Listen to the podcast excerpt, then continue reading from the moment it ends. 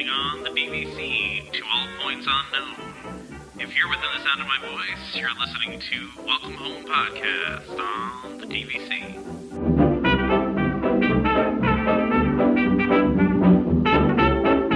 Hello, welcome home, listeners. Thank you for joining us on episode 29 of Welcome Home, a Disney Parks and Vacation Club podcast. I'm Tom. I'm here with Trevor. Uh, no Damon today, just me and Trevor. Uh, so I was trying to think of like a cool like nickname for like when it's just you and I. It's like a ch- Tomver. Tomber. oh my it- gosh! Somebody can think of a better name, maybe. I'm sure somebody can. We usually yeah. get good names when people recommend themselves.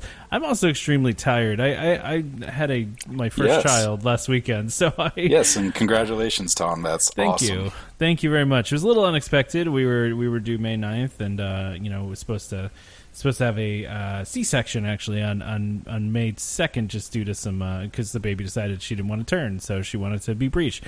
But um then my wife called me on Saturday. I actually the funny thing is I was going to see Black Panther finally. I was like way behind on this and I was finally going to see Black Panther because my wife couldn't go. Oh, you know, she just and- those of you that out there that have had pregnant wives or are women that are have been pregnant know that especially towards the end uh, there you get really uncomfortable and you just can't sit still basically. Um, and so we really haven't been able to go and see any movies. So I, my wife was going to a bridal shower and I was like, all right, I'll go see Black Panther. And so I get out of Black Panther, and maybe like a half hour later, I get a phone call, and she's like, "My water broke," and I'm like, "Oh no!" I was like, "What do we do now?" You go. you go, yeah. So, so, uh, so ran to the hospital, and uh, you know, been been home for uh, a couple days now. So I, I'm I'm slightly tired, uh, as as some of you new parents out there, or, or you know, for you know, current parents know. Uh, the first couple weeks are a little rough, but uh, I'm going to do my best today to, to to put put a show together with Trevor. So yeah, and yeah, it's super exciting, and yeah, we'll we'll try to make this uh, as painless for you as possible. I, you know, it's it's always good to, to talk about some things. So Yeah. related to Disney. So exactly. Well, I wanted to kind of start this week by talking about last week, actually, or last episode, I should say, because we are every other week. Uh, we did a we did a little segment in the beginning of the last episode about uh, the first welcome home, which for those of you that hadn't heard the last episode, uh, you know the idea of when you're a new direct buyer to DVC. Uh, that Disney will help you get reservations that are not attainable. So, and, and Trevor actually had some experience with this, where he was able to get a uh, reservation at a, at a resort that wasn't available, uh, you know, showing as unavailable. So we had kind of thrown a poll out there to see how many of our listeners uh, also knew about this because I was curious because I, you know, and and talking me talking on this last week, I had no idea that it existed until I saw somebody post on Facebook about it, and then Trevor, you said that you knew about it. But um, but so we actually put out a poll out there, and we got 52 votes, which is great. Thanks everybody for voting. Uh, and 67% of you had never heard of or never been able to use your first welcome home. So I don't feel as bad now.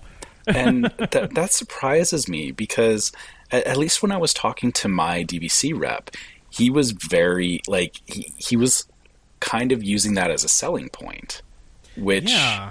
I, I get. I guess it also depends. Like like the you know the, this is if anybody who's bought direct, like if you're talking to a DVC rep direct, I would think they would be trying to you know advertise this but I, it's also kind of a hard place for them to be too because like i read in some of the comments that that you guys posted that you know they do they provide this because i guess it's it's a, a thing for timeshares that they do have to try and honor your first booking. Like they can't you know buy you into a timeshare and then say sorry you can't do anything for the first two years. So so i think they kind of keep this on the side as a you know as a way to you know help people that have bought in right mm-hmm. away and and yeah exactly what it is you know get something that may be otherwise unavailable but i don't think they want to necessarily throw it out there for everybody because then you know every new person that comes in under a contract is kind of expecting the impossible which Yeah. it, it sets a bad precedent right So, Exactly. You can't expect the impossible with with you know with any of this, but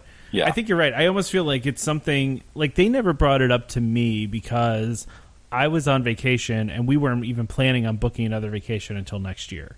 So I almost wonder if they mention this to people when they have short timelines or if they're trying to push somebody over the edge or I don't know. I I, th- I found it really interesting in the comments that a lot of people were saying I did a lot of research on this on, on DVC before I purchased, and I'd never heard of this. And that's kind of how I was. I mean, you know, we we do a DVC podcast, and I, I have never heard of this. You know, Yeah, and, just and but like I said, for us, it, like we spent probably a month going back and forth with our our rep before we finally purchased, and I mean, he brought it up in there. Maybe, and like you said, maybe that was the thing is that it was it wasn't it wasn't like you know we walked in we were just like we're gonna buy this now. I think it was because we we kept asking questions and kept going on that he was kind of throwing things out there, and maybe that's maybe that's the approach with this is that they don't mention it up front because if you're you know gonna buy it anyway, then they don't need to mention it. exactly. I mean, there's no Yeah. need to mention something. They they don't need to go out of their way if it's if you're already going to buy it or if you don't need it, right? So, Right. in my case, I didn't need it, so they didn't bring it up. Um, but you know, I, I I don't know. It's it's interesting. I, I thought it was interesting that we saw a lot of comments where people were like, "I had no idea this was a thing," or "I tried it and it didn't work," which. You know, given this is not a guaranteed thing, they don't guarantee that they're going to be able to find you a room that's listed as unavailable, but they do try to help you with one. So, it- Yeah. and there's no way they can guarantee that they can do it. So, Yeah, exactly. But but yeah, once again, uh, you know, great that you guys um, voted on it and we got some good comments on it and everything. So yeah, yeah, for sure, it's good kind of to a know neat little tidbit. I, yeah, exactly. I feel good now that I'm not the only one that had no idea about this. So, I mean, I feel slightly better. So, uh, you know, going down the same DVC route here, uh, you know, and, and this we're going to use some terminology that, especially new DVC members, and and truthfully, I, this stuff confuses me too. And I don't know about you, Trevor, but I, I'm always reading this stuff and I'm like, I don't even know what this means. But yeah, kind of. yeah. So, uh, and I saw this though, I want to, and I wanted to bring it up, and and that's um, the Copper Creek, you know, which is uh, pretty much one of the the newest. Uh, you know, areas that's for sale. One of the new uh, Disney Vacation Development areas for sale. Um, basically, had filed for a declaration, um, which basically is it's adding units into the pool of available rooms to members right? So, a- as far as I understand it, so I, I don't know. Uh, Trevor, were you going to say something? Uh, well, so the way I understand the the declared thing is so so the the whole condo area is built already, right? Yep. But um, they're not. So the inventory is not available. Like, let's say you know they've got hundred rooms. They don't just you know right off the bat say they have hundred rooms available if they haven't sold the amount of points needed to fill hundred rooms. Exactly. So yeah, they they start off with you know like 50 rooms available, and then they and then as more people buy into it, they will release more rooms as inventory that you can book on the website, and the rest of those rooms are just left as cash. So actually, it, it's kind of interesting because this uh, um, this info about Copper Copper Creek, uh, I can't Copper talk. yes, Copper Creek uh, having more of their rooms declared. That actually kind of plays back into the first welcome home a little Yes. bit. Yeah. Interesting. Yeah, that's that's why I put it there. Obviously, yeah, it's yeah, because we're it- really good at transitions. So, uh, exactly. but uh, yeah, but so it's to Trevor's point. Basically, you know, declared inventory can be reserved with vacation points.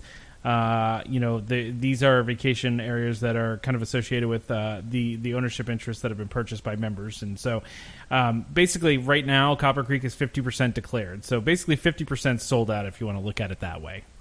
Um, Yeah. So yeah, exactly. So which it's it sounds like it's actually selling pretty quickly, which is which is good. Um, but a, a lot of people don't realize too. You know, you always see the comment, and I don't know if we've even ever addressed this on the show before. But the whole idea of like you know sometimes people will go and look and even uh, look on the availability tool on the DVC website and they'll be like, wait a second, how come there's no availability for me as a DVC member? But then if I go onto Disney World's website, I could pay cash for a room, right? And, and a lot of This that is is this is why, yeah. And so and and you know there's a lot of different things that go on with this. Like for example, if I decide to use my if I have own points at Bay Lake and I decide to use those points to stay at a non DVC property, let's say I decide I want to stay at uh, Port Orleans, I don't know.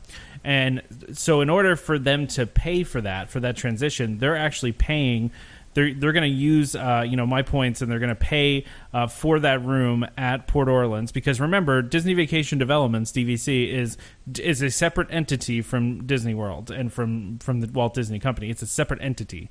Um, it's not from the Walt Disney Company. It's a, it's just kind of a division, but they are separate, right? And so um, when you're doing that, that room then th- those amount of points they get put into the cash inventory, right? And the reason is that's how they end up paying for me staying at Port Orleans. And I hope that makes sense. But um, that's kind of why that happens. Is these rooms? Some of these rooms get put into the cash inventory when we decide to use those points for uh, things that are outside of our resort. Um, it also happens, you know, that there's a, there's an inventory of rooms that are just cash rooms anyway. And I've always heard that that was due to uh, DVC, uh, not DVC, but um, uh, timeshare laws. So Yeah, uh, yeah, exactly. That they they do have to.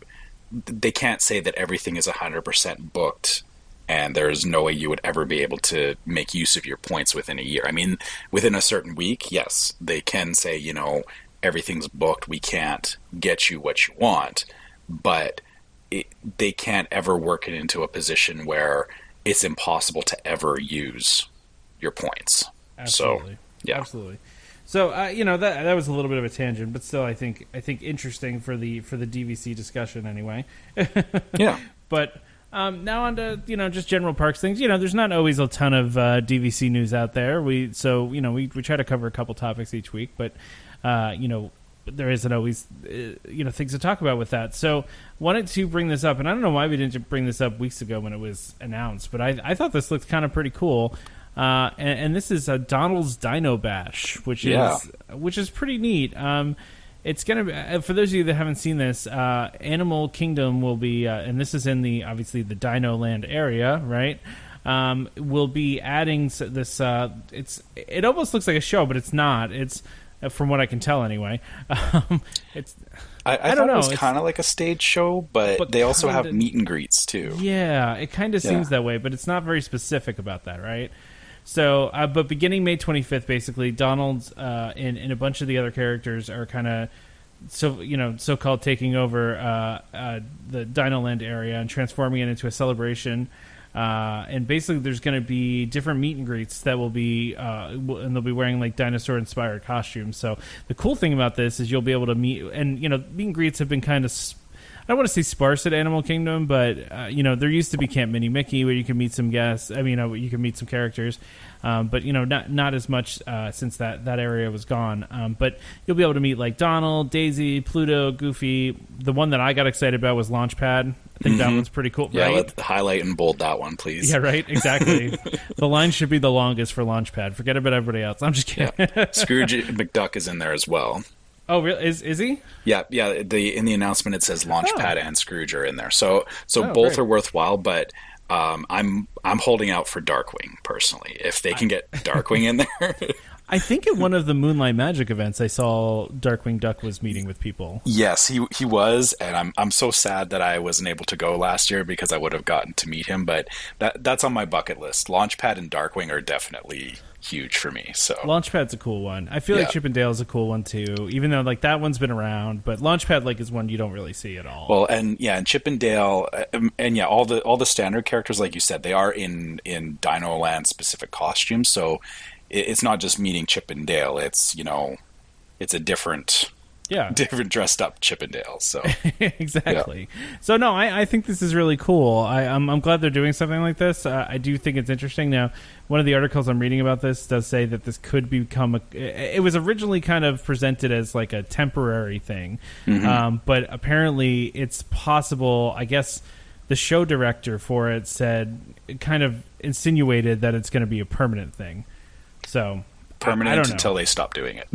yeah, it's permanent until they cancel it. Uh, Which yeah, could be six months, could be a couple years, right? Exactly. And, So- and I guess uh, as we're talking about here, and I was kind of thinking about how Dinoland is laid out and everything.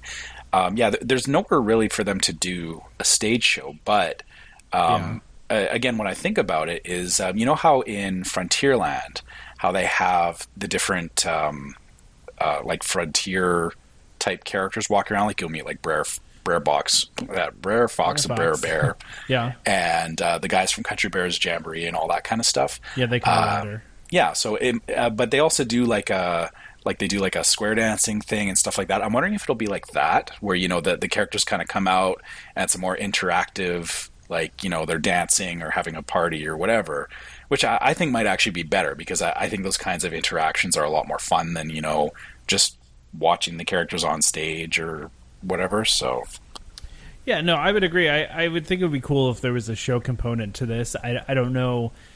And and maybe we're just I haven't seen I, the only two announcements I've seen about it haven't said anything about a show, but it almost seems like it's a show. But I'm I don't know. All I've all I've seen is like kind of the concept art and, and the different characters that you'll be able to meet there. So um, I, I think it would be it would be fine if it was just a meet and greet because like I said I, I think it's a necessary thing for uh, Animal Kingdom, and and you know you always have to have those meet and greets, and plus you know Launchpad.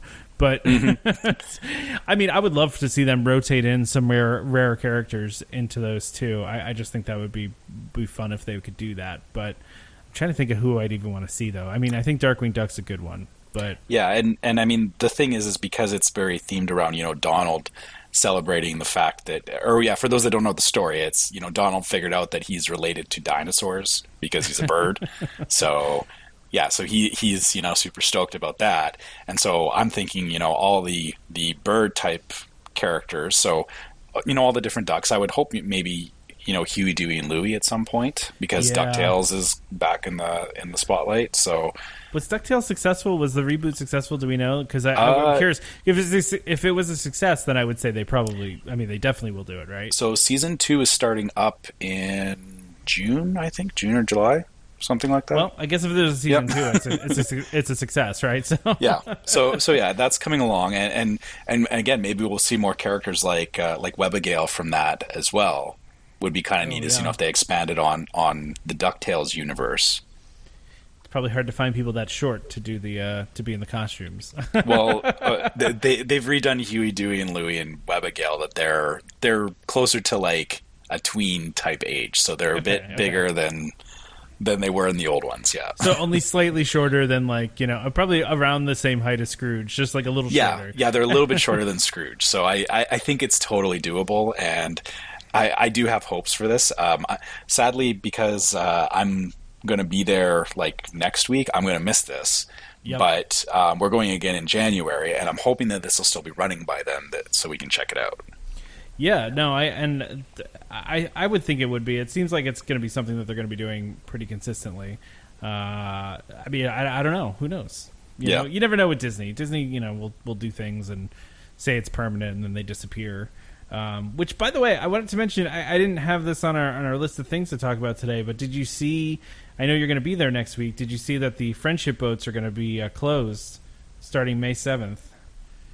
The friendship boats. The boat that takes you from Epcot, from the Epcot resorts to, which is not going to affect you really at all. Oh, yeah, unless no, you had yeah, a dinner thing. unless you had a dinner thing, or you're going to want to go to the boardwalk or whatever. There's the there's the buses. I mean, the bus, the um, the boats that go back and forth between them. But that's not really going to affect you, I guess, right? Yeah, no, it, that, yeah, I wasn't even aware of this because yeah, it's not even on my radar. We're we're staying at the Polynesian, so we've got the monorail.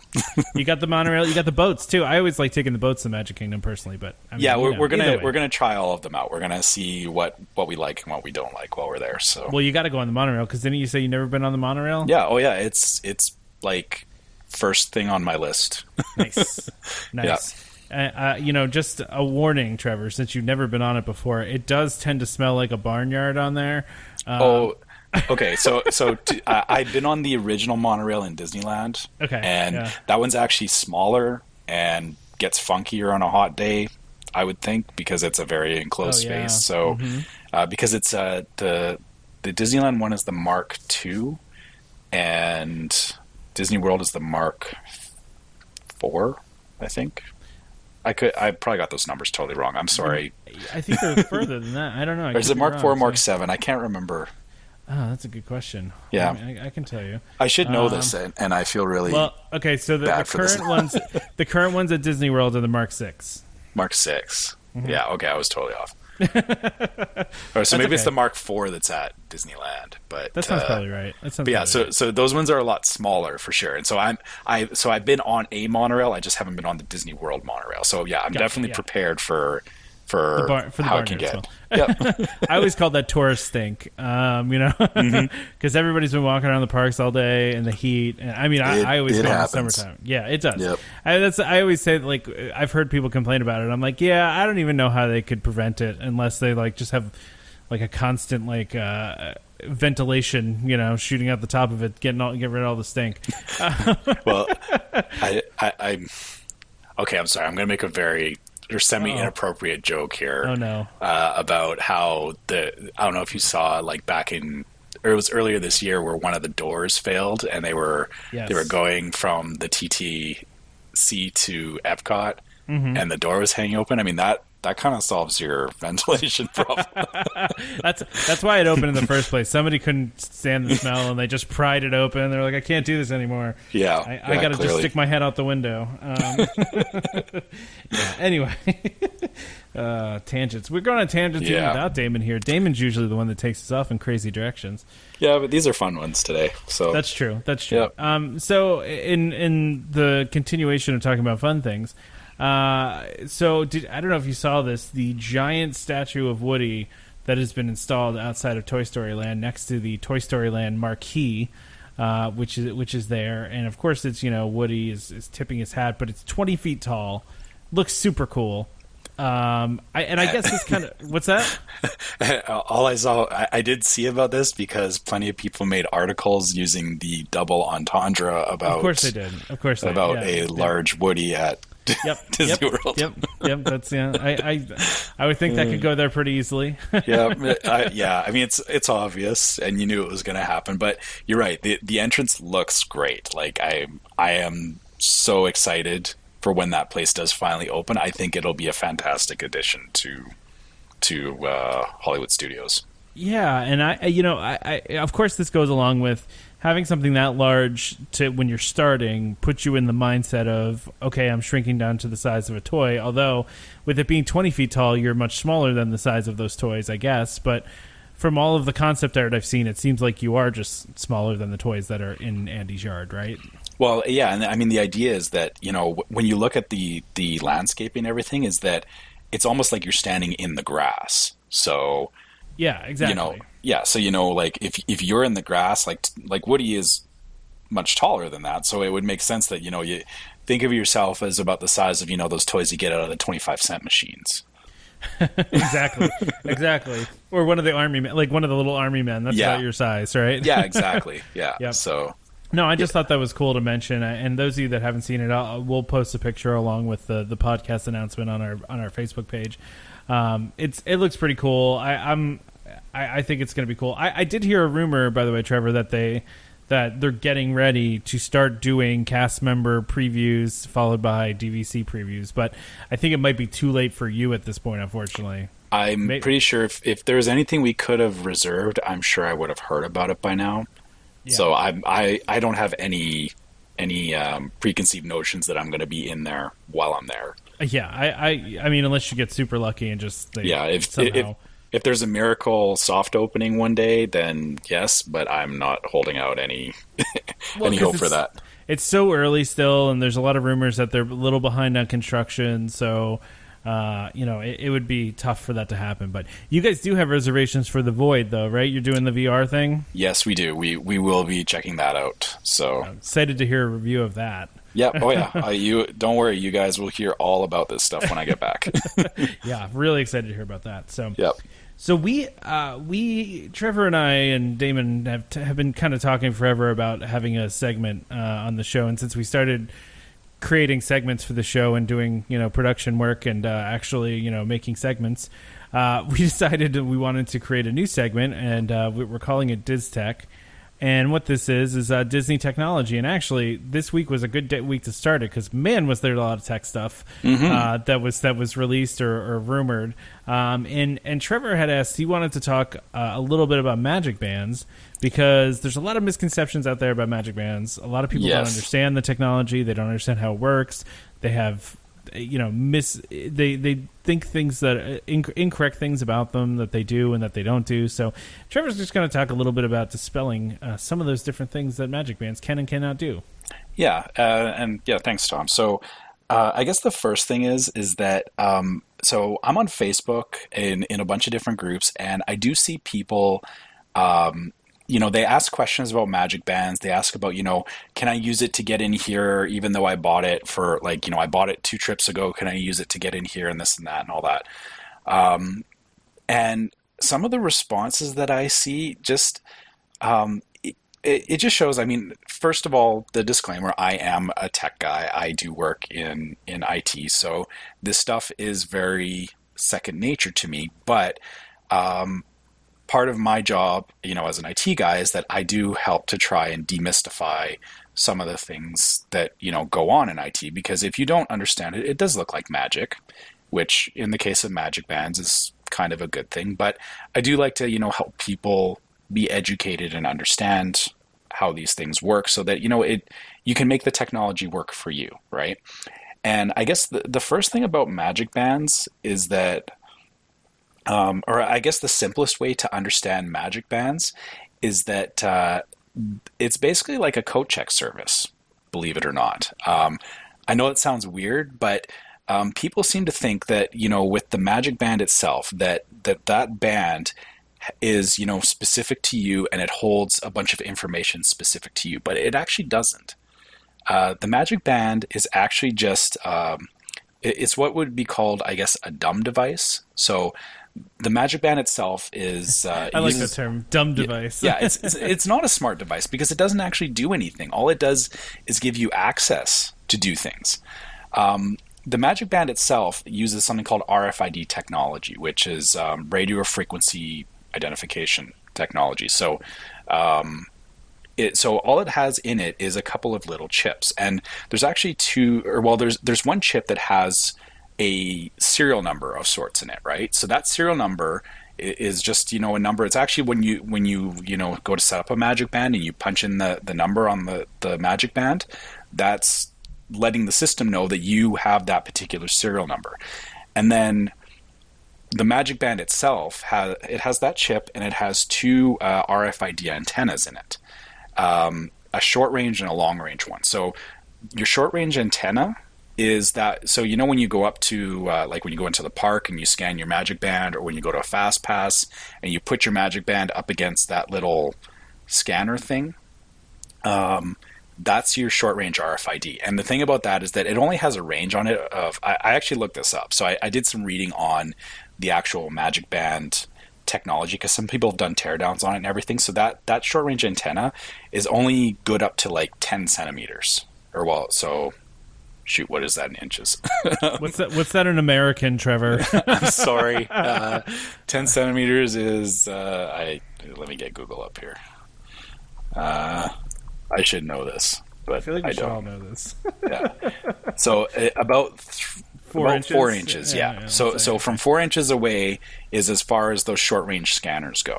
But then the next question is is how is it when you're on a ride, like you know Tower of Terror or Seven Dwarfs Mine Train, that you know it you get your your photo or your video without having to actually scan your magic band or like when you're on Small World and it says goodbye to you at the end of the ride and it knows your name that's actually the second antenna that goes inside of the Magic Band, which is a long range uh, RFID uh, antenna.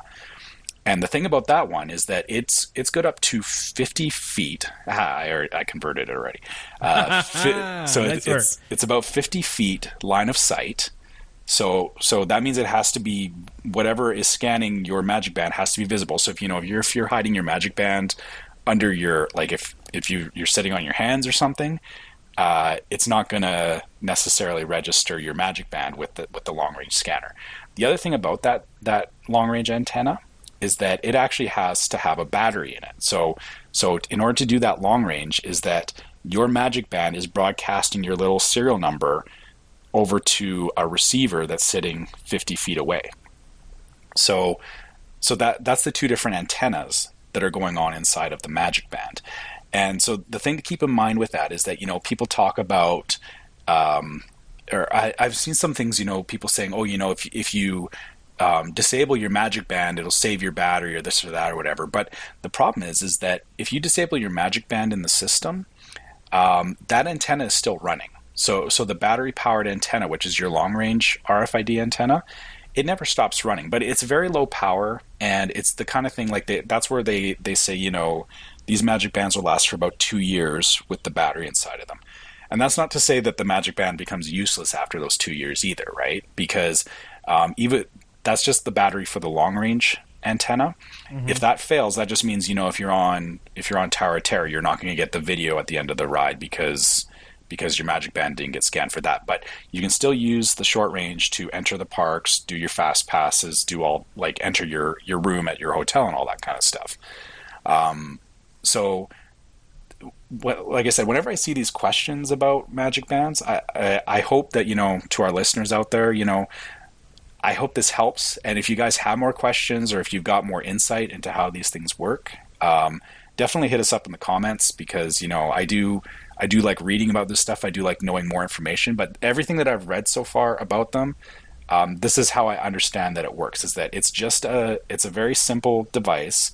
It just has a serial number in it, and all that serial number is doing is you know when you scan your Magic Band, it's going into the system and saying which account is this serial number tied to, and then and then that's how they're getting all their your information. So so if yeah. you guys have any more knowledge or insight into it, um, yeah, let us know. But hopefully, this helps some people kind of understand how they work, and so it, they're not as concerned about, you know, is my magic band going to stop working? Is it, you know, going to work for this and not work for that, and all that kind of thing. So, yeah, yeah, that makes total sense. I, I, actually, it's funny you were talking about technology and magic before, and I, I always think about the. Um, the Arthur C. Clarke quote: uh, "Any sufficiently advanced technology is indistinguishable from magic."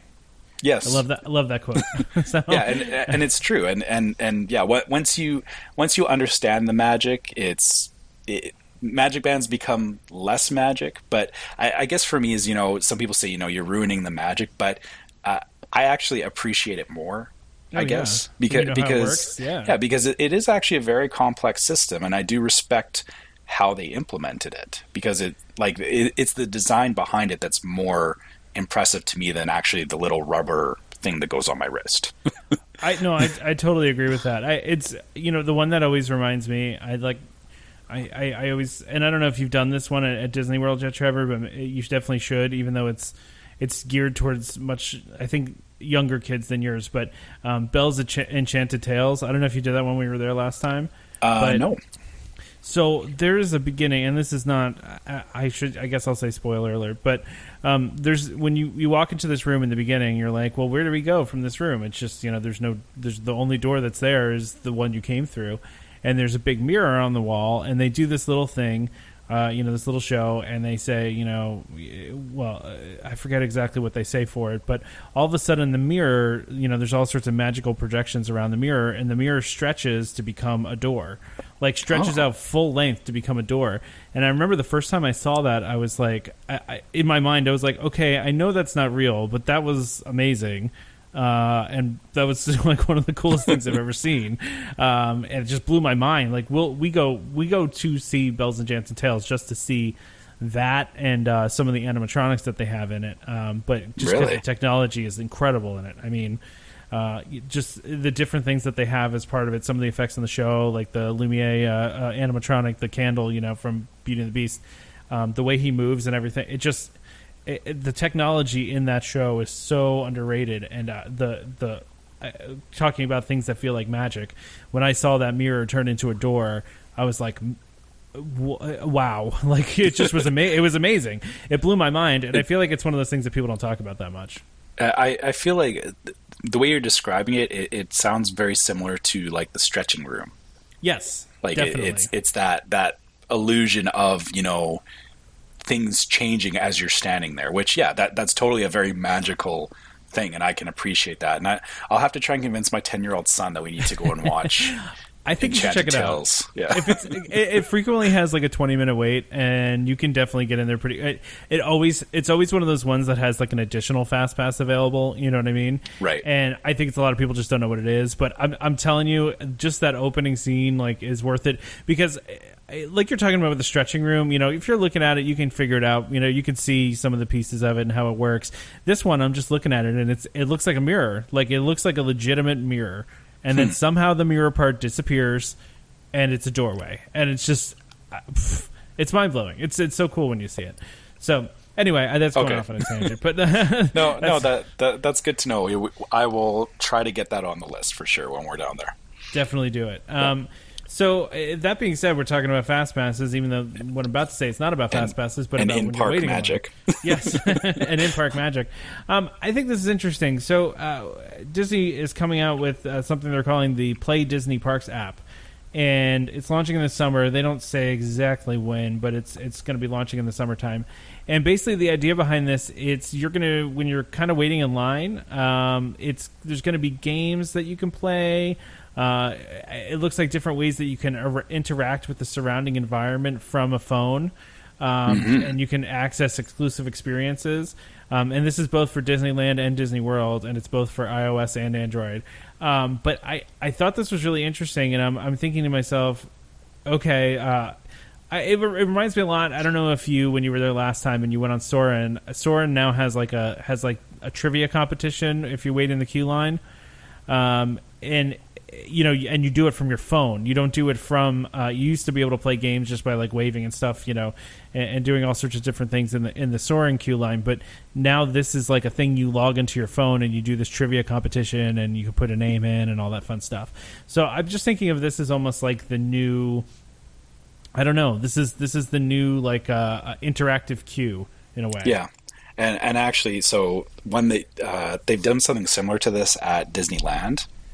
So Oh, okay. yeah, so what they did was uh, so there's a, a show in uh, DCA called World of Color, and um, so while you're waiting for World of Color, there's a website you go to on the you have to be on the Disney Wi-Fi and in the park to use it, um, but you play a game. It, w- it was like a same thing. It was kind of a trivia game, but then um, you would get a score. So as you were going through answering the questions, you would you would get a score, and then whoever got the highest score that was waiting in the area um, would actually get control over the lighting pattern on Mickey's Fun Wheel. So so wow. before the show started. There, uh, Mickey's Fun Wheel, it- like it, it's always changing colors and stuff like that. But then, whoever won the show, they actually got a little uh, a little app that would pop up, and they could pick different patterns and stuff, and change how how the uh, the Fun Wheel was lit up. Huh. So yeah, it, it, I wonder cool. if that'll be like integrated into this new app. Like if since that was a website before, I wonder if they'll keep that but put it into this new app as part Oh, of. Yeah, probably. And, and and I can see more stuff like that where you know, yeah, you're either maybe there'll be things where you know it's competitive, you're playing against other people, or yeah, maybe it'll be trivia type things like on Soaring, or just general things in, in line. You know, I, I know for me and my family, like when we're waiting in line, we we do have our phones with us. And uh, have you ever played uh, Heads Up, that that game that I- Ellen promotes? I haven't played it, but I've seen people playing it online every single time I've ever been online at a Disney at Disney line. So Yeah, and, and the thing about Heads Up is that they actually have uh, they have decks that are specific to Disney, and it's the same thing. You can only access those decks when you're at Disney. So, um, so yeah, we've always used those in line because you know it's it it helps pass the time, and it sounds like this is again next level of that is that they'll have more things like that. Um, the interactive things, what I can see them using is. Uh, um, it- do you know what uh, glyph tracking technology is? Glyph tracking. That So sounds familiar. it- it's an augmented reality thing. So so basically, the idea behind it is you know you use your camera on your phone, and then when you when you point your camera at something, uh, a glyph is like a a- it's like a design. Think of like a QR code, but it doesn't have to necessarily be a QR code. It can be like um, like a like a, a particular design of of any kind. Actually, kind of like um, uh, if have you ever done um, Sorcerers of the Magic Kingdom, the the card game? Yeah. So so the little symbols on the cards, like you know when you point your card at uh, at the the different screens, and and it'll do like it's the different attacks does- or whatever. Yeah, it does the different things. Yeah. Yeah, that that's an example of glyph tracking. Is that the Okay. symbols on those cards tell the system what to do? So I can see them doing something like that with this app as well, where you know you point your phone at something, and then you'll see on your screen like like uh, I, in my head I keep seeing like you know you're in line for the Little Mermaid ride. And you look at something, and then Sebastian will pop up on your screen. That that Oh, just yeah. seems obvious to me, right? That you know it would be like an interactive, augmented reality thing, right? So Well, yeah, and I, I you know, I, I assume at some point this is going to extend to rides too, where you know you're going to be able to customize your experience somehow with those. I, I was thinking, you know, they keep talking about all this customization that's going to be able to happen at Star Wars Land. Uh, I my I do wonder if there's going to be some portion of that through this app as well. Although I feel like that kind of not ruins on the ride, please. yeah, yeah, I know, I agree. Um, and I also am thinking to myself, well, are they going to use an app called Play Disney Parks when you're in Star Wars Land, when you're supposed to be paying to pay, you know, believing it, that you're in this in this immersive land and somewhere else? Like, does that kind of ruin the immersion? I don't know. Maybe Mm. they'd have their own app or something. I don't know. Well, no. But- I mean, the thing is, is when you're standing in line, like people have their phones out anyway. So, I mean, I, I would think that's kind of the idea. But yeah, you're right. You, you don't want people running around the park, you know, with their phones out. You know, yeah, that's I mean, it, it already happens enough as it is, and there's already enough people that you know have their phones out on the rides when they should just be, you know, enjoying, the ride. Yeah, instead instead of looking at the ride through the phone, actually looking at the ride. So I'm, I, I I'm hope with you. I'm with you on this. yeah, I, I hope that it's really controlled and that you know that it's very specific scenarios that they have you doing this. Is yeah, you know, you are in line for something, and kind of like how they have the games in the interactive queues and stuff, where you know, as you're going through the queue, you're doing something, but then by the end of the queue, you put your phone away, you get on the ride, and you actually, you know, ride the ride. Yeah, I, and I I agree with that because I, I don't know if you waited in the queue for Seven Dwarves Mine Train. I have a couple times, um, but there's like this game that everybody likes to play towards towards like when you walk into the mountain, and it actually backs up the line because people get so into playing that they all of a sudden now there's a huge gap in the line. And I always wonder in those situations, I'm like, okay, is it okay to pass them, or you know, because they decided they're going to stop. You know, Uh, I, I think that's totally fair. If you, if you're going Right? to stop and play around in the queue, I mean, Yeah. I like like the queue you, is you've given up your designed that spot. You've yeah, given up your spot line. but but really, I mean, at that point, is you know, if you, if you're going to stop and mess about with the game, then you know you're going to have another ten or fifteen people in front of you, which really, you know, you're you're adding what an extra five minutes to your day, like Exactly, exactly, exactly. But anyway, uh, so the what, the reason I bring that up is you know this could be kind of a solution to that because it, it's it doesn't hold up the line if you're looking at your phone necessarily. You know, people are usually still moving. I mean, I've seen plenty of people who are distracted and hold up the line, but it's it, this is a little bit different. I feel like I feel like it would be a, a little bit better to. Uh, you know, keep the line moving, but I don't know. I thought this was really an interesting thing uh, and an interesting concept. yeah, it it definitely has lots of potential, but they need to implement it correctly, right? Like you said, Yeah, they need to make sure that it's not, it doesn't, you know, result in a bunch of people all clustered around an area. Kind of like, um, think about how Pokemon Go was as a phenomenon when it first came out, where you know suddenly Yeah, people would yeah. be at a at a Pokestop or you know a. a, a a, a rare Pokemon would spawn and there would suddenly be a mob of people everywhere. You don't want that kind of thing happening in the parks more than it already does at times. So, Man, that that whole fad disappeared within like ten minutes, didn't it? well, no, I mean it's still, at least around here, people are still doing it. Not but yeah, it's, not it's like kind to the it's extent. toned down. Yeah. yeah, like it was crazy for like an, a month there, and then. Oh yeah.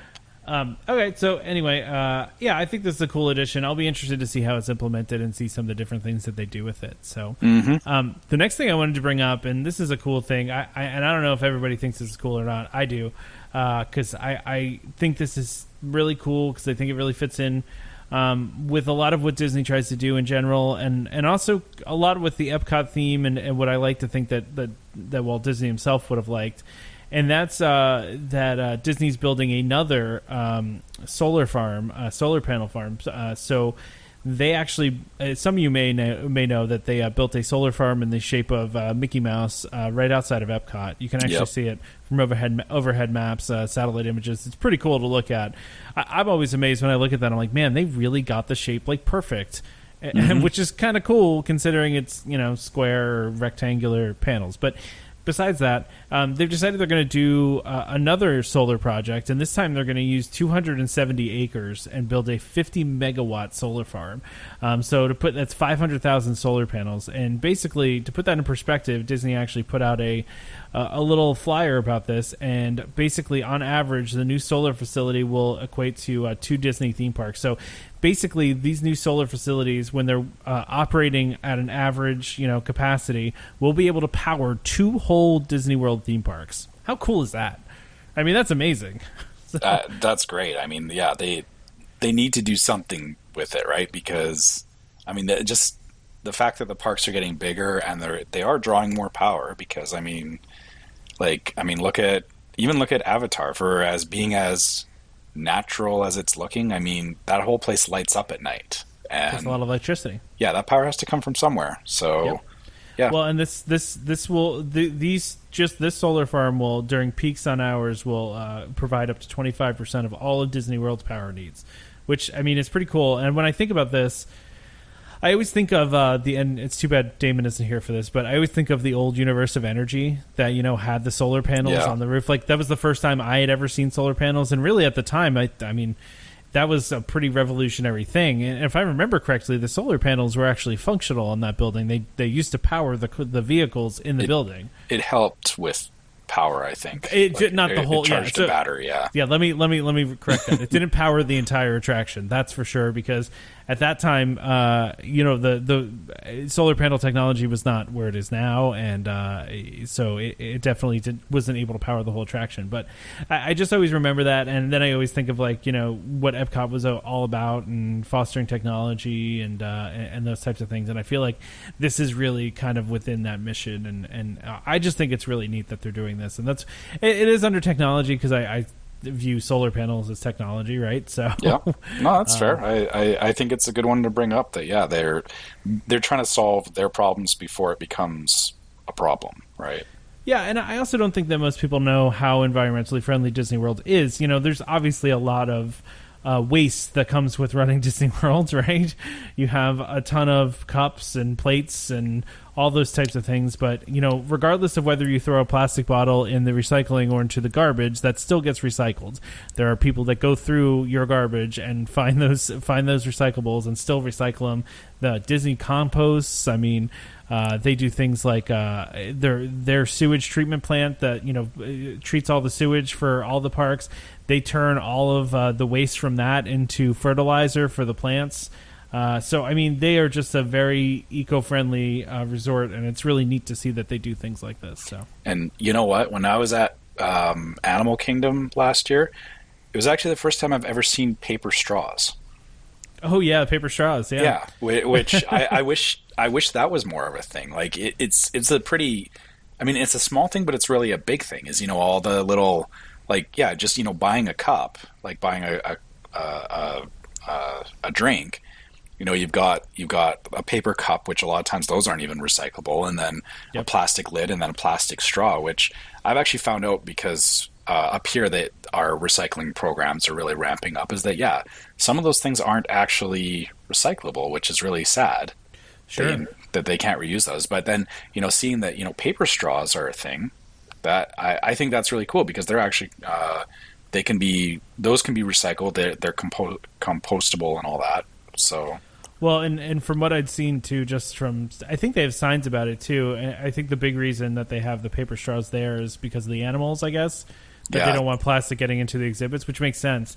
But it's also, you know, I'm sure it's also because the the park is very eco friendly and very much, uh, you know, all about um, the environment and things like that too. So I'm sure that's a big part of it as well. yeah, I, I, like I said, I would be fine with that spreading even outside of Animal Kingdom because Yeah.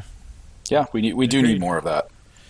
Yeah, so uh, that was pretty cool. Uh, you know, and uh, another technology thing that we were going to talk about really, really quickly here is that this was actually something that Damon brought up last week. He was like, "Have we talked about this His thing?" dream. Yeah, well, he- yeah. The, he swore he was dreaming when he saw this. he, But he thought he was dreaming, and then he also couldn't. To be fair, he couldn't describe it very properly. He was he was trying, but he was Mm-hmm. he's like the pictures, the thing with the pictures, and the and you know. So anyway, we figured out what he was talking about eventually, um, and and and I don't know how we missed this news, and, and you know because this was uh, a week or so or a couple weeks ago, um, but basically a new patent was published uh, called uh, "Multimedia System for Transforming Any Room into a Show Environment." Um, and basically, the system it's a system that can convert any room into an immersive experience. So, um, and there's, there's a quote that's in the document that, that says conventional thinking in the hotel industry has been that it is desirable to make their guests feel very comfortable while they sleep, but to otherwise encourage their guests to leave the room to, to partake in entertaining activities such as shopping, dining on site, or elsewhere in a resort or nearby city. So, basically, I, I mean, this is obviously for the Star Wars hotel, right? It has to be. It has to. be. Yeah, I, I can't see what else it could be. Like, I mean, this is. I mean, and and basically what this does is it like um, the, the- so I'll, I'll just read off this article here too. Uh, the in-room show system will include everything from lighting controls to audio to and mention of turning on stills and video playback. There will be a show controller for the system, which links to many devices like keyboard, mouses, touchscreens, monitors, voice recognition. Um, and so, like things can be projected onto the walls. Uh, you know, it, it- it seems to me like I'm almost thinking to myself, like, can I walk into my room and like say, like, uh, you know, hey, room, uh, turn on the TV to this channel, and then like, you know what I mean? Grey then, like, tea hot. yeah, and then and, yeah, exactly, and then like the lights, will, the lights will come up, and then you know the it'll project onto the wall. I don't know. Uh, It just seems like there's a lot of cool stuff that can be done with this. Yeah, for sure. And and I mean, you know, they they kind of do some of this, I guess, with. Uh, I, well, it's not really to the same level, but like in some of the rooms, in some of the theme rooms, is like I know in Port Orleans is like they got fireworks on the headboard, like you push a button and Yeah. and little fireworks go off, and it, it sounds like yeah, this is like that next level where you really get like you know like cool projections and cool things that happen in the room, and and like in in uh, in the Star Wars hotel, like I'm I'm wondering if like you know you, you'll be sitting there, you know, eating dinner, and all of a sudden, you know, like an X-wing flies by or something outside the room, and you know, you hear the shots going off and everything. So That'd be pretty cool. yeah, it, I mean, it, you're right. Is it, it? It's it. I can't. I can't see it being used for anything outside of Star Wars right now, even though the the patent doesn't directly mention that, and they will. I'm sure they probably have multiple plans for this. It's just this is the Sure. only one that we're aware of right now.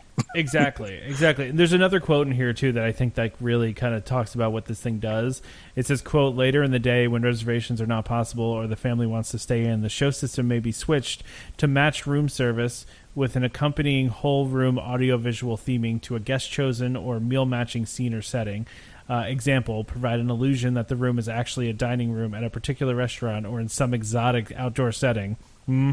Yeah. Yeah, Which what kind of exotic outdoor setting do you think that might be? I Um, I don't know, some planet or you know maybe space. Tatooine, yeah. Yeah, No, maybe space. Maybe just straight up space. I, This actually, I feel like almost is part of that space restaurant too that they kind of that they announced at D twenty three, but we really haven't heard anything about since then. That that restaurant, you know, where where you're going to be like in space or whatever, Mm-hmm. it's going to be at Epcot. Maybe this has something to do with it. But uh, the quote goes on too and says, uh, "Gaming can be augmented, such with uh, playing projection enhanced board games." Um, again, very Star Wars, right? Gee, chess, yeah. yeah, exactly. Um, and then it says when outdoor displays such as resort light shows, fireworks, and so on are being missed, the room can be used to provide an unobstructed in-room view of the light show, fireworks, or other show.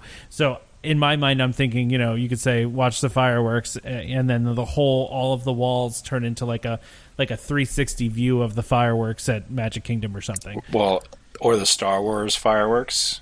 Yeah, If we're, exactly. if we're keeping with the Star Wars thing here, Of, of course, of course, keeping with the Star Wars thing, but Yeah. I, it's I, it seems like there's so many possibilities for for this, and it just seems very very cool.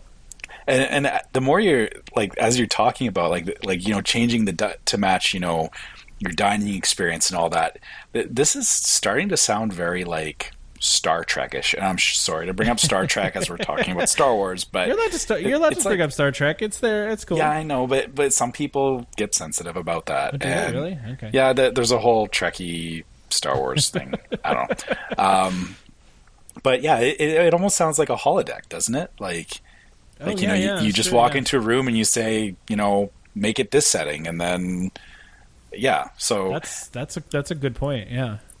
Huh. yeah, This, that, this is gonna be so cool. This is just gonna be so cool. I, I'm I'm I'm really trying not to hype myself up and be to the point of being disappointed when it finally comes around, but. It, it does have a ton of potential. It really does. Like that, there's so much they can do with this kind of technology.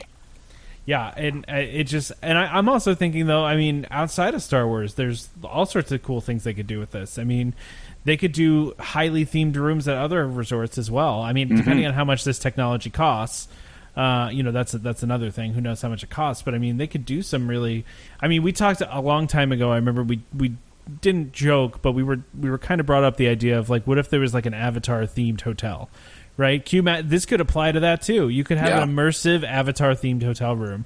Um, you know, there's, so there's there's lots of possibilities for it, and it's it's really pretty neat. But it has to this has to be for Star Wars. There's no way it's for anything else. Well, and, and I'm also yeah. As, as we're talking about that, is I'm thinking back to um, when we stayed at Caribbean Beach. We actually spent uh, a couple of days in one of the pirate themed rooms. yeah, and that in and of itself was pretty awesome like like you know having everything themed but you know again if you want to talk that next level is imagine if they take those theme rooms and suddenly you know there's a pirate ship going across the walls oh yeah, uh, or you know like like pictures start talking to you and stuff like that like like gosh like Well, yeah, and they know your names because you're in your room, right? So they can Yeah. directly address you.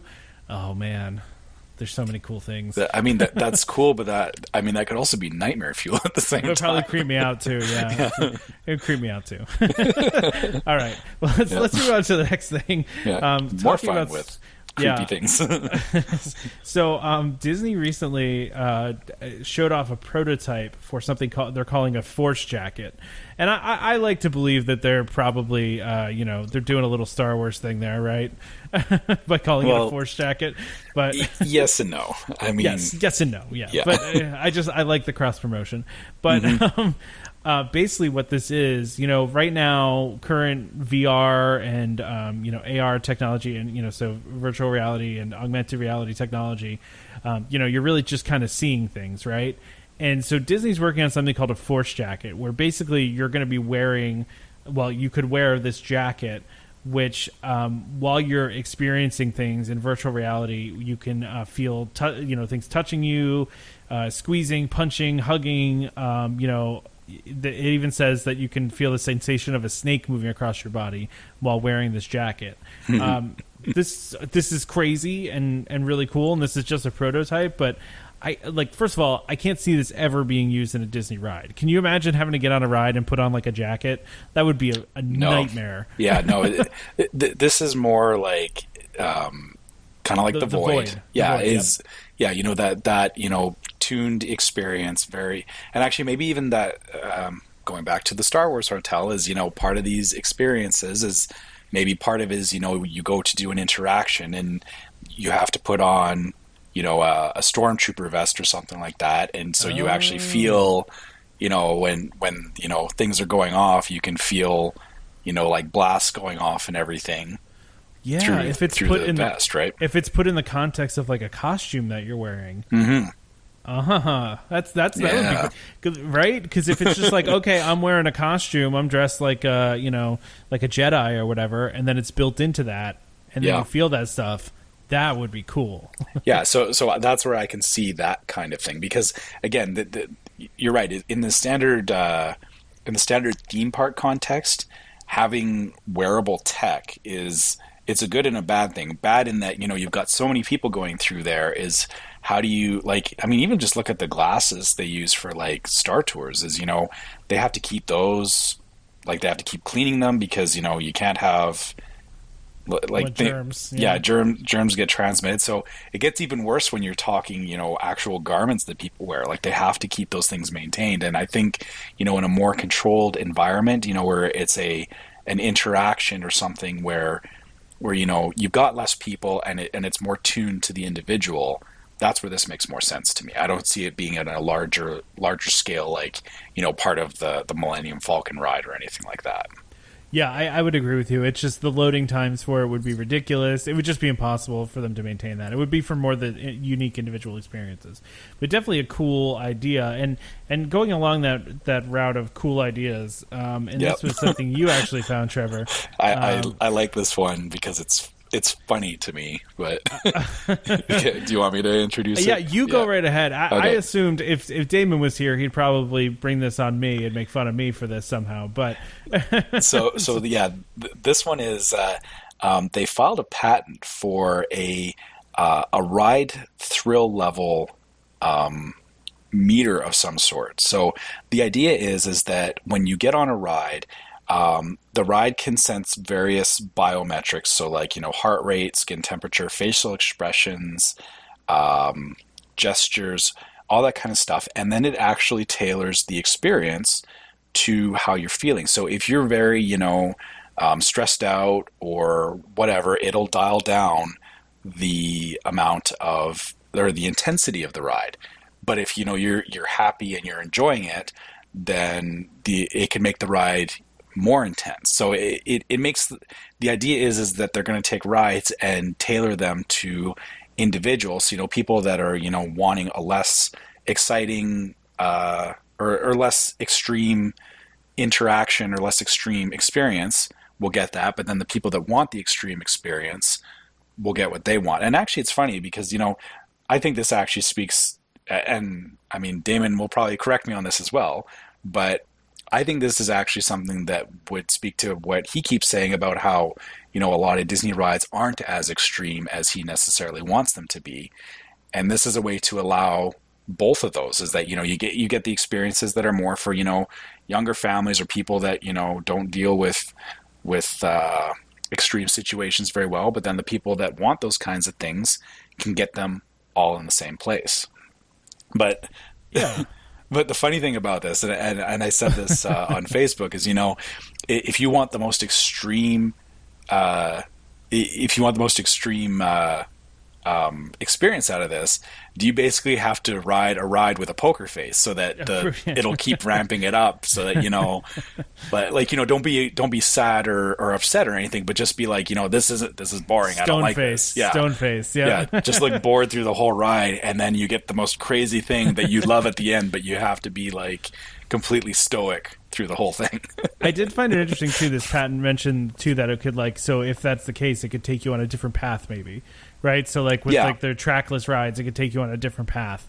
Um, you know, maybe that's more intense or whatever. But it's it's hilarious that you bring that up. That it's like, yeah, I mean, or like if somebody looks terrified, is it just going to be kind of a lame version of the ride? I, I almost don't like the idea of it automatically adjusting. Like I almost want to choose because I think sometimes it is fun to be scared, right? So or fun to uh, not know what's going to happen, and then and then just kind of you know, you know, scream basically, you know, yell, and, and that's a fun feeling. And if if it's just taking that away by making it less extreme, I feel like you're almost missing out on something. right, and, and and I think, but that does play into you know people that that get very anxious about you know those rides and you know feeling motion sick and all that kind of thing. Is that I think this is to help take some of that away. But I actually kind of look at it the Yeah. same as, you know, like Mission Space is a good example where you have Exactly. the orange and the green side, right?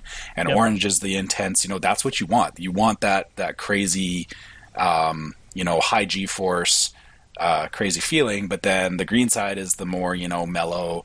You- You're just kind of going along for the visual and, you know, almost almost like Pirates of the Caribbean type ride, right? Yeah, exactly. Yeah. So I was I, I was almost thinking of it like if you're on dinosaur, like maybe the that the the movement of the car would be a little bit less accentuated. And, and if you want the less extreme version, and if it was more extreme, it would be like a little bouncier. You know what I mean? That kind of thing. Yeah, and I mean I can see them doing stuff like that too, or yeah, or or again, you know, even like Star Tours, right? Is you know kind of how Star Tours has the different paths you can go down, and, and it seems to, sh- to shuffle it is you know maybe adjusting that that you know if if everybody's you know really hyped up, is that you get a really crazy you know space fight of some sort, but then if everybody's you know not liking it as much, then you go to Endor and you just kind of cruise through the forest and you're done, right? So Yeah, yeah, that's, that's a good point. I, I like it. yeah, yeah. Interesting. So that's I think that's the end of our of our uh, different you know, our, our, all the different things that we were going to talk about technology wise. Yeah. Well, although our two rumors are kind of tech oriented, so um, we're going to head into the rumor section here. And Yeah. uh, this first rumor, what are you going to say, Trevor? You're going to say Well, I? I was going to say that they are tech, but they're they're more like here and now kind of things. They're not, you know, future yeah, that's true. future things. It's you know these these are things that need to happen. I think. Yeah, exactly. That's exactly right. So, Yeah. those of you that have visited Disney World recently and used the bus system have noticed that they now have uh, bus wait times at the bus stops when you're waiting. Uh, now, of course, these aren't, they're never going to be completely accurate. And, I, I, and unfortunately, I think a lot of people look at these and they go, oh, it says it's going to be here in nine minutes. It's going to be here in exactly nine minutes. Anybody who's ever used Google Maps or, you know, any sort of map system to go somewhere understand that traffic happens. Uh, you know, things well, happen. I mean, like even riding your your standard city bus is you know Yeah, it, it, yeah it can't be hundred percent accurate all the time. it can't be. But so a lot of people had for the longest time thought that this would capability would move to the My Disney Experience app, and it looks like that is going to be happening. So this is a rumor right now. We don't know if this is true or not, but um, uh, Walt Disney World News today is is actually uh, reporting that this is um, something that is going to be coming to My Disney Experience, where you're going to be able to view those bus wait times from uh, from the app, which I think would be great. I, I think that's something a great addition to My Disney Experience honestly, I, I, think it's an easy win, right? Because oh, yeah, the, totally. I mean, they're you know they're they're spending you know time and money on those monitors that they have at each bus stop, which they definitely should still keep those because you oh, know not sure, a, yeah. not everybody sure. has access to my Disney Experience or things to use it. So you know. Or even bus- knows that it exists. There's lots yeah. of people that don't even know it's there. So yeah, exactly. You know, no, yeah, everybody coming to Disney World doesn't necessarily have a phone or or or well yeah have the app or have the intent of even using the app so so it's good that they keep them there but yeah having it in mde it, it seems obvious because it, it's just another it's another system that they can hook into yep. from uh, again looking at things from the technical side from the back end assuming that that it's set up correctly is that it's just a feed it'll be the same feed that you'll see on the screen at the bus stop Exactly. but it'll just be inside MDE, which for me will be great because you know I can be in my room and I and so you know I don't have to run out to the bus stop and find that I'm going to be standing there for 20 minutes. Yep. I mean, you still don't want you know leave it to the last minute, but you know if I if I see it's you know oh the next bus is like you know 30 minutes away or whatever is you know I'm not going to be in a rush to get out there, but you, you can kind of gauge your time a little bit better, right? So yeah, I, th- I, that's exactly right. You know, I just think about in the morning when you know I'm, i I, want to go out to the bus stop and, and get to the park as early as possible. If I could look on from my room and find out how long it was until the bus was coming, that would really kind of help me with you know getting ready in the morning, figuring out how long I have to take. You know, if we need to leave now, you know, yeah. so, and really give me a good idea of my schedule. I, I think it's great as long as as long as you have the expectation that bus times are not always going to be a thousand percent accurate. Uh, you know, buses get delayed or they get rerouted sometimes. So just because the time goes up on it doesn't mean it's inaccurate. It, in fact, it just means it's really accurate, right? It's just recalculating it uh, to what the the current uh, uh time is. So I, I, think this is a great piece of piece of uh, technology to add to this. So yeah, and, and, you know, it's it's funny actually. I'm thinking about so when, when I was a kid um, in my city, our our uh, transit system, they actually used to have a phone system that you could call in for your bus stop so you would dial a number and then put in your bus stop number, and it would tell you how long it was until your next bus was coming. Which oh, nice. um, I, I remember as a like you know being in like junior high and high school, I would call this number. And then you know they would be like, "Oh yeah, you know the bus is arriving in three minutes," and then I'd be sprinting down the street to try and catch the bus. And I, and I can see the same kind of thing happening, where you know I check MDE and it's like, we gotta go now. we gotta leave. We gotta get to the room. Yeah. Uh, forget the sunscreen. We'll, yeah, we'll put it on the way. yeah, I don't care. Just, shoes. You don't need shoes. Let's go. exactly. That's so gonna happen. No, uh, seriously, people put on your shoes. But yeah, exactly. You, you, need them. They won't let yeah. you in the park without them. Exactly. so uh, that's funny. Um, so just to end this thing today, uh, the the big rumor that's out there, and this is exciting to me. Yep. Uh, and I'm sure it's exciting to everybody. Is that Disney has ordered new monorail trains um, for Walt Disney World to replace the original, uh, not the original, but uh, the current fleet, which is was put into service in 1989. Let that sink in for a second. Um, that the, is 30 years. 30. They're almost 30 years old. I believe yeah. the the actual lifespan of them was supposed to be 15 years. So they are almost double their original lifespan, which is pretty amazing. Um, and uh, so the rumor is that the Main Street Theater project was actually canceled to pay for the new trains, and this is partly in response to the issue that happened with the door. We mentioned it earlier. The mm-hmm. door that opened um, mid mid uh, you know uh, travel you know while it was traveling uh, that door opened. And I, I, guess finally you know I'm sure all of the people that work on the monorails have been for you know ever been like hey we need to replace these we need to replace these we need to replace these. And then finally that was like kind of the last uh, you know, the straw that broke straw. the camel's back. Yeah. yeah. the last straw. And so they, the rumor is that they canceled the Main Street Theater project that was announced at D23 to pay for the trains. Um, rumor, it's rumored that the trains will be built by uh, Bombardier in Canada. So look at that. Hey, uh, Good Mm-hmm. for you guys there in Canada building the monorails. yeah, they they do good stuff. I mean, they those uh, those monorails are used all over the world. So Yeah, and actually, their their latest fleet of monorails are automated. Which I was thinking to myself, I know Disney's been updating their system to uh, try to automate their current uh, monorails uh, that they have, and that has never come to fruition. Um, you know, they've been working on that for quite a long time now, several years. Um, so I, I do wonder if when these new monorails do come, uh, if they are going to be uh, driverless. So I, that would be really interesting to me if they did that. um, yeah, I mean, it, don't they already have that at the uh, the Orlando airport? The, They the do. I mean, tram. There's there's lots of trams that uh, that are out there that are completely driverless. So it wouldn't surprise me, especially since that's the current technology, if they just were to do that at Disney World too. Now I don't know if there's more complicated needs at Disney World because of uh, you know handicap folks and people with strollers, and you know when they have to hold the train up, sometimes to get people on. I don't know if that's an issue, but I'm sure that's something they can work through. What's Yeah. interesting? Go ahead. Sorry. Oh, well, I was going to say, I, I, I think with those kind of situations is you're still going to have um, attendants on the platforms. Like they they can't, Yes, you know, just Yeah. You're never going to see like you know no cast members. It's there's still going to be people helping with you know getting people on and off and all that. So Yeah, that's that's definitely true. Uh, what, what is interesting about this, uh, and uh, this was a, a recent kind of addition to the story, because this is rumor, but um, Bob Gurr, uh, the famous Imagineer uh, who was you know responsible for designing a, a lot of the uh, early designs for the monorails, uh, kind of sort of confirmed that Disney has purchased new monorails, that the contract was signed, and that they are in production. Um, I say kind of sort of because he didn't. He, I mean, he kind of said that there was a contract in place, right? yeah, Yeah. I mean, So- yeah, th- it hasn't been officially announced, but it sounds like you know, I mean, I. I I wouldn't think Bob Gurr would be talking about it if it wasn't you know pretty solid at this point. And, and again, you know, let let's take all that with a grain of salt too. Is that uh, I mean, he you know he knows what he knows, but uh, I mean, the thing kind of like with the uh, the theater on Main Street is you know plans may change, but I'm really hoping that these trains don't because I would love to see them upgraded. I, I mean, I'm I'm tempted to say this rumor is definitely true because they, they these are 30 year old trains. They need to Yeah. replace them.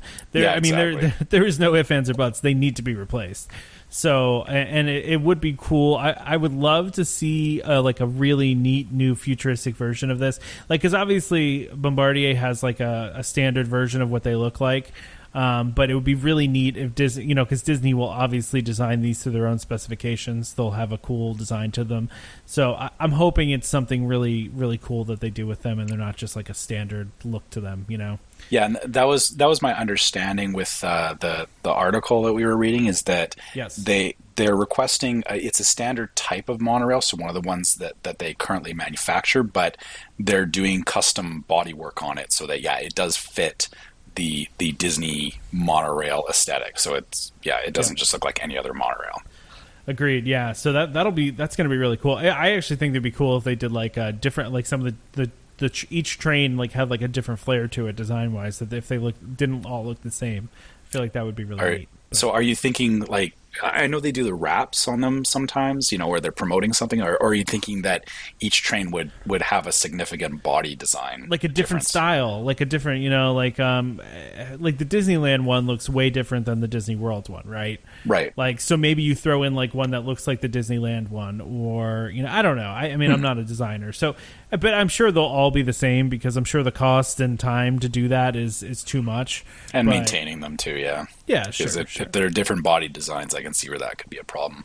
I can see that too, but I, I'm I'm excited about this. I, I think it's good, and, and you know it'll it'll really help uh, you know keep the keep the monorail as a feasible uh, transportation uh, option throughout Disney World. So Yeah, and I mean, especially you know, looking at what we like, we have Toy Story Land coming, we have Star Wars Land coming. The place is just going to get busier if they don't do something about those monorails sooner than later.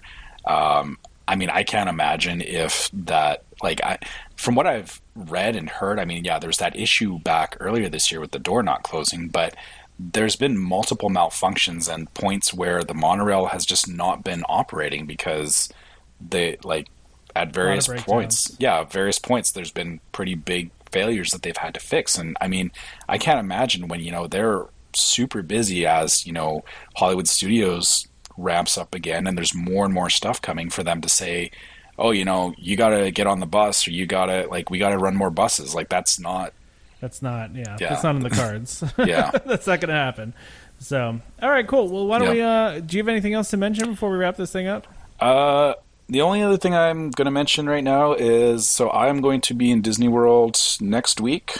So I will get to see and experience some of these things we talked about firsthand. And, you know, I'll be keeping an eye out, obviously, on the Toy Story Land progress and Star Wars Land and everything. There probably won't be much to talk about, but um, hopefully when I get back. So I, won't be back in time for the next podcast because we'll still be, we'll just be coming back that day. Um, but after that, I will have a, a trip update for you guys. Great. Yeah, no, I'm excited to hear all the all the stuff from your trip, especially you know seeing all the construction and all the different things that are going on. So Yeah, it should be a lot of fun. yeah, and I'm, I'm you'll share some picture pictures on our Facebook page or yeah, Instagram, for sure. I'll- sure. I so. will. I will try and post pictures. At, so I will post them to Facebook, which means they should get posted on Instagram. Um, I suck at Instagram, so I'm not even going to attempt it this time. Um, but yeah, as as I see cool stuff, I will uh, try to make sure I get it up there so that you guys can all check it out. Perfect. Well, uh, go ahead and uh, get us started, wrapped up here. All right. Well, uh, so yeah, um, as uh, we've been talking about things here, um, any questions, comments, uh, any of that kind of stuff, um, you can, of course, reach us by email, um, which is welcomehomepodcast at gmail.com. Um, we also uh, we have our website with our very limited profiles and all that, which actually really I think our website kind of goes back to Facebook. But if you want to go to the website, it, it is www.welcomehomepodcast.com. Um, again, always looking for questions. Or um, if you guys have things you want us to talk about on the next podcast, or or you want to talk about things that we did talk about here, we we love hearing that from you guys. Um, on Facebook, uh, um, if you guys can, you know, like, follow, share us. Again, that helps get us more visibility. We uh, we see people asking about uh, podcasts on various Facebook groups and stuff. We do try to, you know, mention the podcast for people to to discover us and you know hopefully like us. But um, if you do want to find us on Facebook, uh, we are uh, Welcome Home Podcast, all one word on Facebook. On Twitter, it's uh, Welcome Home Pod, and Instagram is Welcome Home Pics. And uh, as usual, if you did happen to find, or if you did download us on iTunes or Google Play, um, leaving reviews for us uh, gives more visibility as well, so that more people can find us that way too. Yeah, and uh, don't forget to subscribe to the uh, podcast to Welcome Home so you can be reminded every time we release a new episode. Uh, that way, when we uh, send one out, you guys get an alert on your phone telling you that uh, a new episode of Welcome Home's out, and you can listen to our, our latest episode. Um, you can find the podcast on Apple Podcasts, um, Google Play Music, TuneIn, Stitcher, just about any place you can find podcasts. Uh, you can find us. You just have to search for Welcome Home, and we will be there. Um, and just a reminder to our listeners Welcome Home Podcast is for entertainment only. We are not employed by the Walt Disney Company, and as such, any and all opinions we express on this show are our own. So please consult your DVC representative, Disney cast member for more information. Um, and uh, join us next time for more Disney Parks discussion. Of course, more DVC talk. We hope to see you all real soon. Ewald, the voice of the jungle, signing off from Welcome Home Podcast on the DVC. When we hit a chair? how she can cuddle is no man's affair. I looked around from pole to pole, found her in a sugar bowl. Look out, here comes my ball and chain.